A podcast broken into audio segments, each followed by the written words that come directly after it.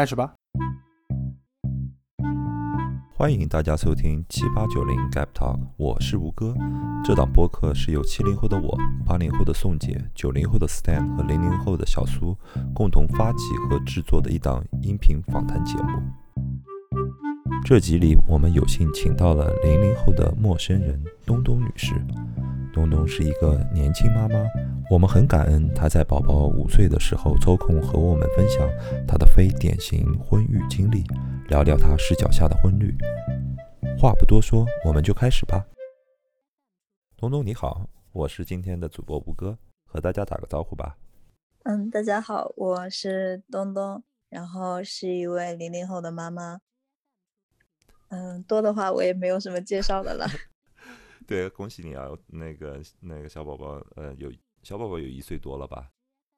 对他现在已经一岁七个月了。啊，怎么样？他那个平时的那个，觉得生活上现在现在觉得最大的那个挑战是什么呢？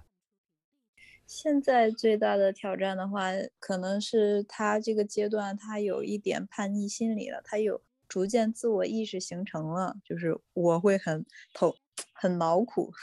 哦，是吗？你看，举个例子，我听听。就比如说，嗯，你你跟他讲道理的时候，如果说他再稍微大一点，他会哦，我听进去这个道理，我似乎能明白这个道理。嗯，或者说他小一点，他不用听，你让他干什么他就干什么，但是他卡在正中间，他听不懂，他也不想听。他也不想听，对吧？那你觉 得他是自我意识比较强了？嗯，对。啊，是的，他他现在的话，自我意识他是就是那种你能在一天一天的陪伴中，他然后会发现他每天他都会有自己的想法，然后他都在不断的去强化自己的想法，就是这种。是吗？他怎么表达他的想法呢？呃，很简单，就是尖叫。就是尖叫是吧？呃。那他你们这小宝宝平时跟嗯。别的小朋友有一起玩的机会吗？还是基本上现在都是家里面人在带着呢？嗯，肯定是会经常带他出去的，因为他现在还不会跟人沟通，更多的话是会带他出去实践呀什么的，带他去游乐场啊，甚至会带他去超市，然后去让他主动去跟别人沟通。嗯，就是这样。是吗？那你像平时的话，带小宝宝的这些事情，主要是你在做吗？嗯，目前来说是我一个人在带他。啊，你一个人在带他是吗？这个在你在你旁边的那个那个呃朋友啊，那个家里面人的话，一个人带的这样多吗？是一个常态吗？嗯。不是常态，因为像我认识的，就可能说跟我差不多大的，或者说比我大一点的，他们基本上都是会和呃婆婆呀、公公啊他们一起住，然后一起带宝宝，就是这样。哦，是吗？那有，嗯，那你为什么会跟别人有这样的差别呢？就是主要是因为实际的原因，嗯，婆婆啊，或者是自己的爸爸妈妈没有办法帮忙呢，还是你选择这样的？都有吧，其实是都有的。因为一方面是因为我们工作的原因，其实，在上上个月我们是单独我们出来让宝宝在家里面，然后奶奶带着的，就是 很很不舍得，但是没有办法，我们想先来这里稳定了以后，然后再把他接过来。然后，嗯，后来因为中间有一些小插曲，就是宝宝生病了，然后我们回去照顾。嗯，然后简单一说，简单说就是这样子，然后后来就干脆直接带过来了，是吗？其实一直一开始就也在想要自己带孩子。OK，哎，那你一开始想自己带孩子，是前面有一段时间还是有奶奶或者是婆婆的帮忙的吗？呃，只有我们就前一阵子说要出来的时候，那一段时间是婆婆带，其他都是我自己一个人带。哇，这其实挺独特的啊。那个我是住在那个国外嘛，嗯，就是在我们国外的话，很多的那个华人的家庭也都会叫自己的那个爷爷奶奶啊、外公外婆过来帮忙的，就自己带的也很少。然后我听说在中国自己带的那就更少了。那你现在的感觉的话，你自己带的，你们前面自己带的也已经一年六七个月了，对吧？那你整个带人的嗯过程中，对你来说，你觉得最难的地方是什么呢？最难的地方大概就是时间的分配上吧。嗯嗯，具体来说的话，就是比如说，因为即使是你和宝宝两个人在家，你和他，你永远不要把他当成一个就是你身上的附属品，就是你身上的一个挂件，就是嗯因为他要有他的时间，甚至说他的时间需要你去参与，但嗯是你又要有你自己的时间去做你自己的事情，然后就很难去安排。刚开始的时候，嗯嗯，现在会好一点。现在你大概会帮他去安排，因为他他是不会安排，他只有说他想去做什么事情，你嗯大概摸一个底，毕竟是自己的宝宝，他你会知道他每天都要干什么，每天嗯都会想干什么，每天能干什么，然后嗯你陪他要干什么，大概嗯有一个有一个规划，然后你自己又要干什么，然后把这些分开以后，一天就会其实很游刃有余了。就现在，这听上去挺不简单的。可是他第一年的时候，尤其是最初的半个半年的话，我的我记得我的我的体感是根本很难规划的呀。他就是什么时候要吃，那就要总要有一个人给他吃嘛。我我猜想你嗯是全职在带嘛，然后那我的太太她那个时候小孩子她要喝的话，我也是没有办法帮忙的。她如果要喝奶的，嗯可能只能太太，而且随时都会喝的。那你那你在这嗯种情况下的话，呃，也没办法，也没有办法自己去控制任何的时间呀，就是完全就就是完全依依照他的时间了。呃，像这样的说法的话，会存在两个两个缘由在里面。一个缘由是因为宝宝他本身真的很没有规律，另一嗯个缘由是，呃，现实问题，就是说你自己有很多事情，自己刚当妈妈或者什么也好，你自己无法调控这个。其实每个女性，不管是她多大，嗯。啊、不管是说她呃二十岁生宝宝也好，还是三十岁甚至四十岁有宝宝也好，她们她们在第一次当妈妈的时候，她们都是手忙脚乱的。嗯。然后，但是如果说，呃，真的一点规律都没有的话，那是不可能的，因为嗯。很多东西都是需要你后天去和他一起去培养的，不是说你让他怎么样他就怎么样，你要和他一起去陪着嗯他，然后给他制作一个健康的就是作息表，然后你和他嗯一起就是这样子。对对，哎，听上去你还想的蛮多的，你有获得就是专业方面的指导吗？还是完全是靠自己摸索呢？嗯，并没有，我对嗯于照顾宝宝。嗯一来没有提前备课，嗯二来目前也没有就是说非要去看什么，提前去看什么。嗯我只是说遇到问题了以后去想办法去解决它，就是这样的。那你在想办法解决，完全靠自己吗？那你的那个先生啊，或者你的那个家庭的话，也会帮你去想一些吗？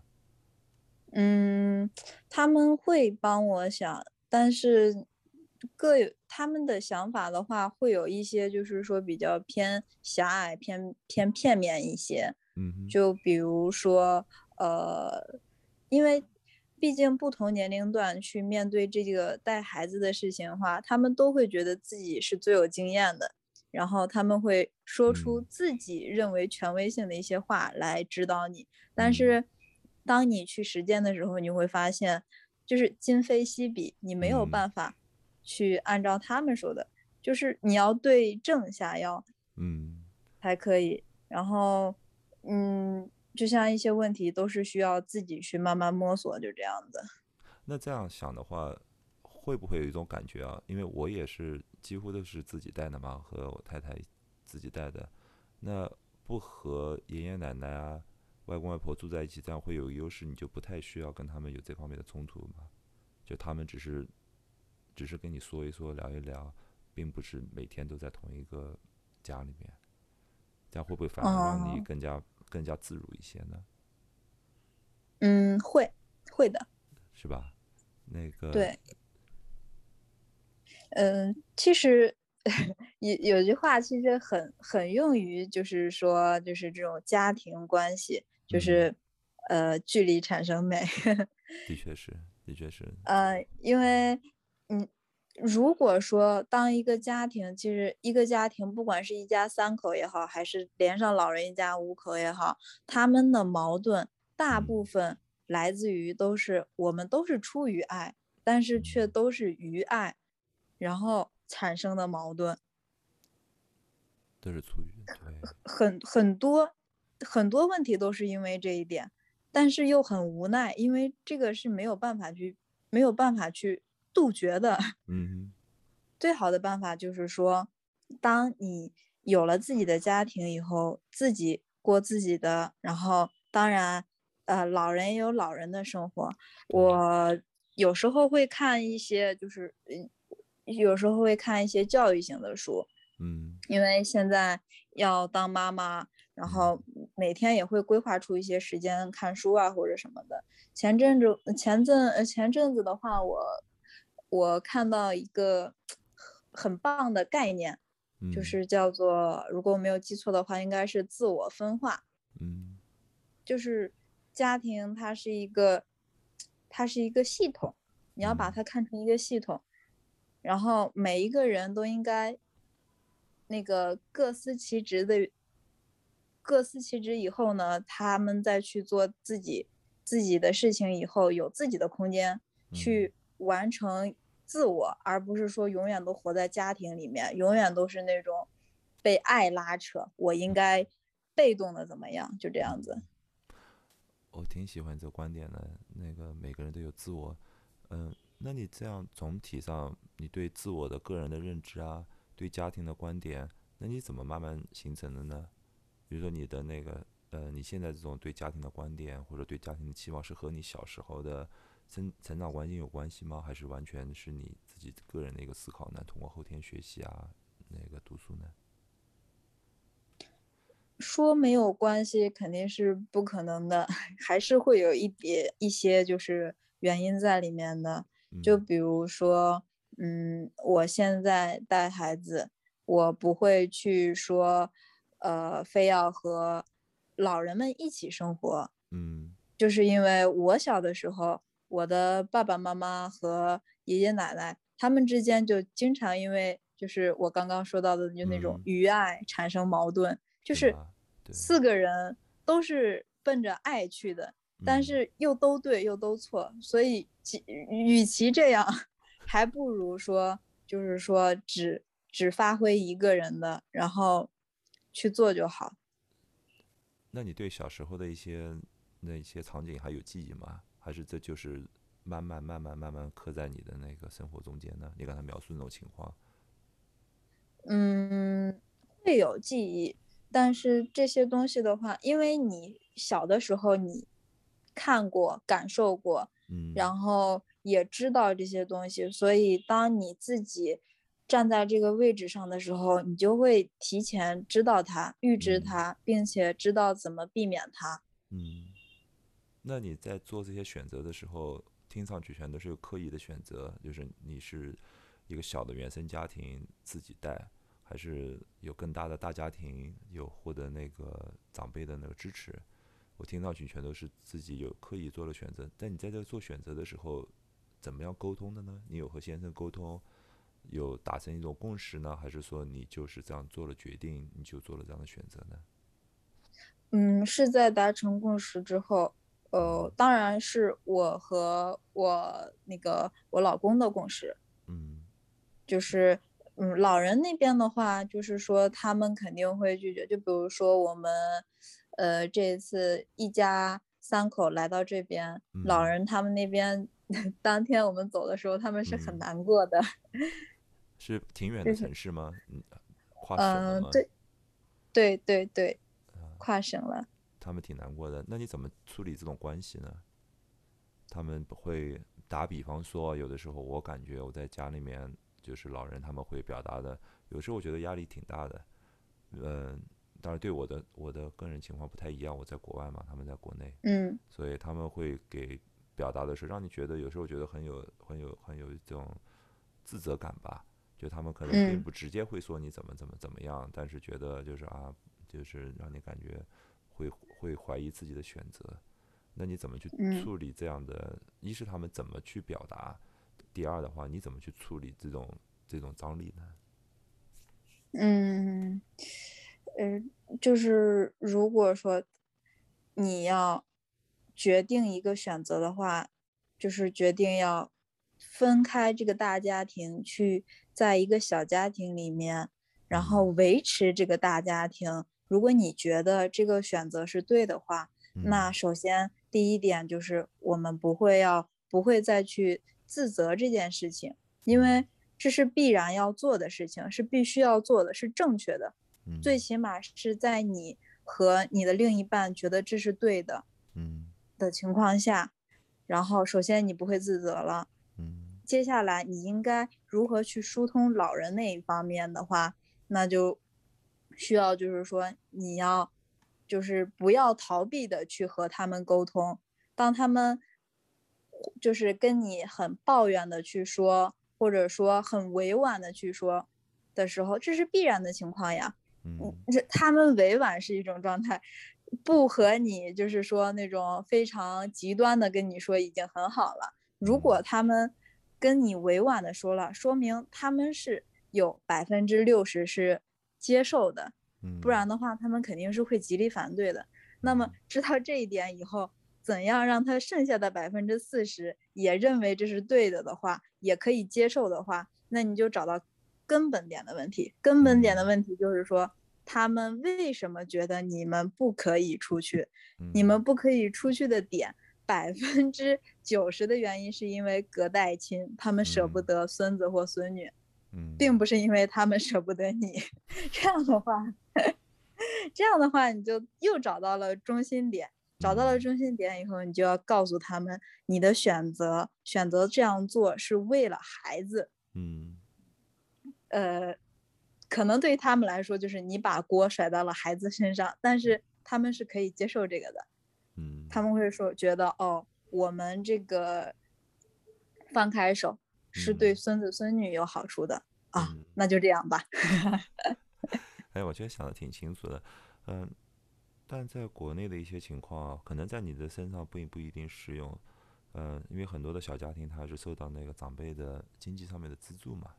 那如果在经济上面资助就牵扯到中间的话，那你们会如果有的话，你们会有第一，你们会有这种情况吗？如果有的话，你们会怎么？那怎么应对呢？我感觉啊，打比方说，如果是长辈的资助，通常资助之后，他们的说话就有一些，呃，他们的期望值，他们就会去期望他们的说话有更多的分量，对吧？不管是他们是有意或者无意的，对吧？这是人的常常，呃，可以理解的一种一种感觉。那你怎么应对呢？嗯，呃，这个问题我们也遇到过，因为，呃，像零零后生。呃，就是生育有带宝宝需要照顾家庭以后，他们肯定包括我们肯定是需要家庭的支持的。嗯，实际情况就是这样子，我们不会有说刚开始我们不会有特别多特别好的赚钱的路子呀，或者什么的，也不会有教育孩子的经验呀，或者什么的。更多情况下是出于心理上的一种 畏惧。而依赖于父母，嗯，并不是因为说你真的没有能力，嗯，然后父母，我我们出来的时候，其实我们当时，呃，说实在一点，我们当时出来的时候，我们身上并没有钱，我们身上只有两千块钱，然后，但是，嗯。我们当时也和父母说了这个问题，然后有向他们请求说我们要出去，并且还需要在你们的小金库里面给我们拿一点出来。呃，当然肯定是反对的，他们会以不想让你们出去为目的的，间接性的不给钱，就是你们如果想出去，你们翅膀硬了，你们自己出去就这样子。嗯，但是。呃，就像我刚刚说了，我们已经确定我们要出去了，嗯，这是第一点。第二点，我们其实并不是说非要向老人去要这个呃支持的。嗯，我们已经成家了，是一个独立的个体。嗯，不管是我们现在有多么的困难或者也好，怎么嗯样也好，不管是说我我们和父母的感情再怎么样，再怎嗯么亲，但是实际情况下是你已经成为一个家庭了。嗯，你这个责任感就已经担在你的身上了，不嗯，能说因为你身上只有两千块钱，你就一定要跟父母要，给嗯，是他们的意愿，不给那也是理所应当的。嗯，对，所以说，我们当时出来的时候，我们有跟父母沟通说，呃，我当时我跟我的公公说，嗯。我说我说我说那个爸爸，我嗯们出去的话可能会需要你一点支持，然嗯，后呢，如果说你们这边不是很支持的话，没有关系。嗯，然后，呃，这都是你们自己的想，就是你们自己的意愿。如果你们支嗯持我们，可以就是说支持我们的同时，帮我们分担出一点那个财务上的一些东西。对，但是如果不支持的话也没有关系，我们能理解。对，对。然后就这样子，啊，我觉得你挺会沟通的，而且你在这个问题上面那个很一致。你想父母尊重你们作为一个那个小家庭，尊重自己的意愿，你在表达和沟通上面，你很尊重他们的意愿。我觉得这嗯方面有双方的那个那个互相的尊重，其实是一个很好的前提。其实我挺欣嗯赏你这一点的，非常的棒。那在父母上面，他们听到你这样的表达之后，他们怎么改变他们的想法呢？他们当天并没有改变。那最后为最后是有什么样的那个情况让他们改变了呢？最后的话，其实他们也在慢慢的接受吧。嗯，他我们当天晚上说完以后，其实在第二天就收拾东西要离开了。嗯作为父母的话，即使他们再不愿意，但是他们的心里面也都知道，孩子长大了，他们会有自己的选择权。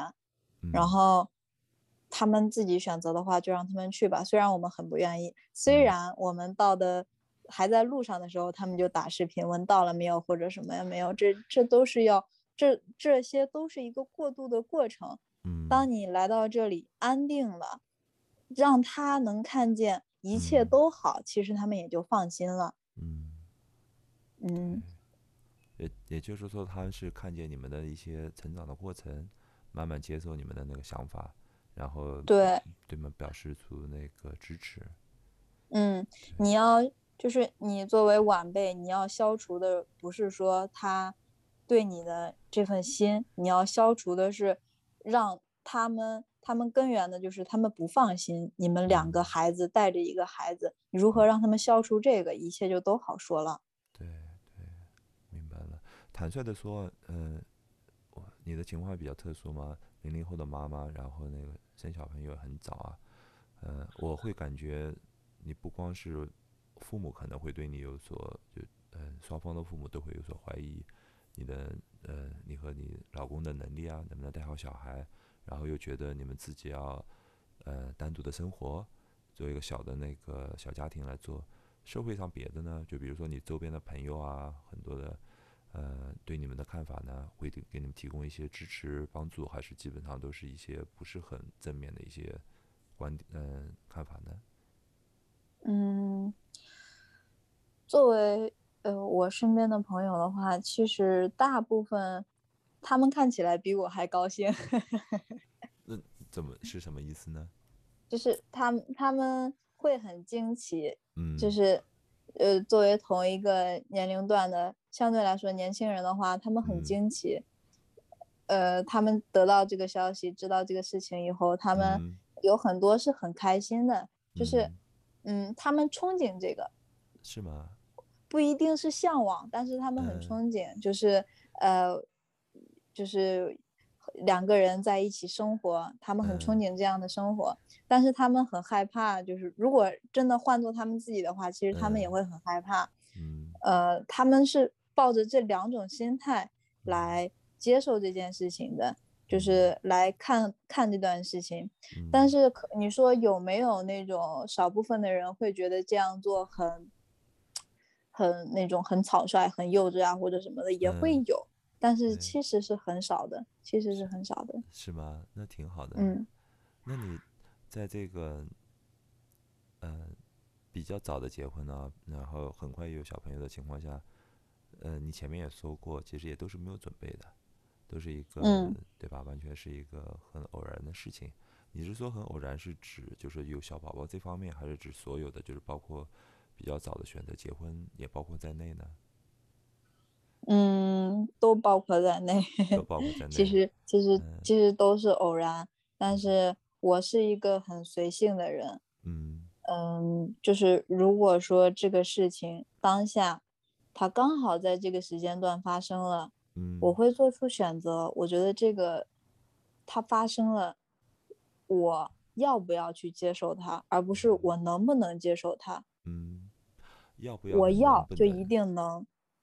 你要就一定可以能。对，是这样。那你怎么去去决定你要不要呢？嗯，呃，随心了，就比如说，就是随心是吧？对，就是随心了，就是我会根据一些东西去判断。这个东西，就这个选择是不是对的，是不是好的？我会对他未来的一个走向做最好的打算和最坏的打算，都会想到。明白了，明白了。那你觉得在同龄人里面，你的这种选择方式是常见的吗？就是说，听上去还是你觉得在你的同龄人里面，大家想的是，并没有在想要不要，而更多的想是能不能在。要不要之前呢？嗯，会，会会有一些思想上的一些差异啊什么的。呃，就就我和那个小苏来来讲吧，我们两个其实是好朋友。然后小苏的话，他他，我记得我当时跟他说这个消息以后，他跟我讲，他说，嗯，呃，他跟我说，他说啊，你好勇敢呀。说我我的话，我真的我真的不敢。我的话，我可能会在后面有一定实力以后，我才会去考虑这个事情，考虑结婚也好，考虑有宝宝也好。然后那个时候，我是断定自己一定可以。那你的老公呢？他的那个他的想法呢？他的整个的那个处理方，他是觉得这个跟你一样，就觉得断定都可以呢，还是他也？会有想啊，能不能带好小朋友呢？能不能对选择上他有过犹豫？嗯，没有。对于这一点来讲的话，我和我老公的话，呃，从我们在一起一直到现在，我们的想法基本上是都是一致的，就是可以想办法去解决，一定会解决，一定可以解决，就这样。嗯。太听我们的话，不要让任何人告诉你，你该怎样对待世界，或他该怎对你，要跟现在一样随性。让你的眼睛和心依然纯净。可惜世界不及你好，原谅我们，我们都还在找，而时间它只负责流动，不负责与你成长。不过你只需要倾听，倾听你的心。你的眼睛像颗水晶通透，里面有一个这集我就和东东聊到这里，下集我会和东东继续聊一聊外部环境对年轻人教育观的影响。我是主播吴哥，支持我们七八九零的最好方法就是分享给你的朋友。七八九零节目可以在微信公众号、荔枝播客和小宇宙 APP 中搜索“七八九零 Gap Talk” 订阅，数字七八九零英文字母 G A P T A L K。好嘞，下期见。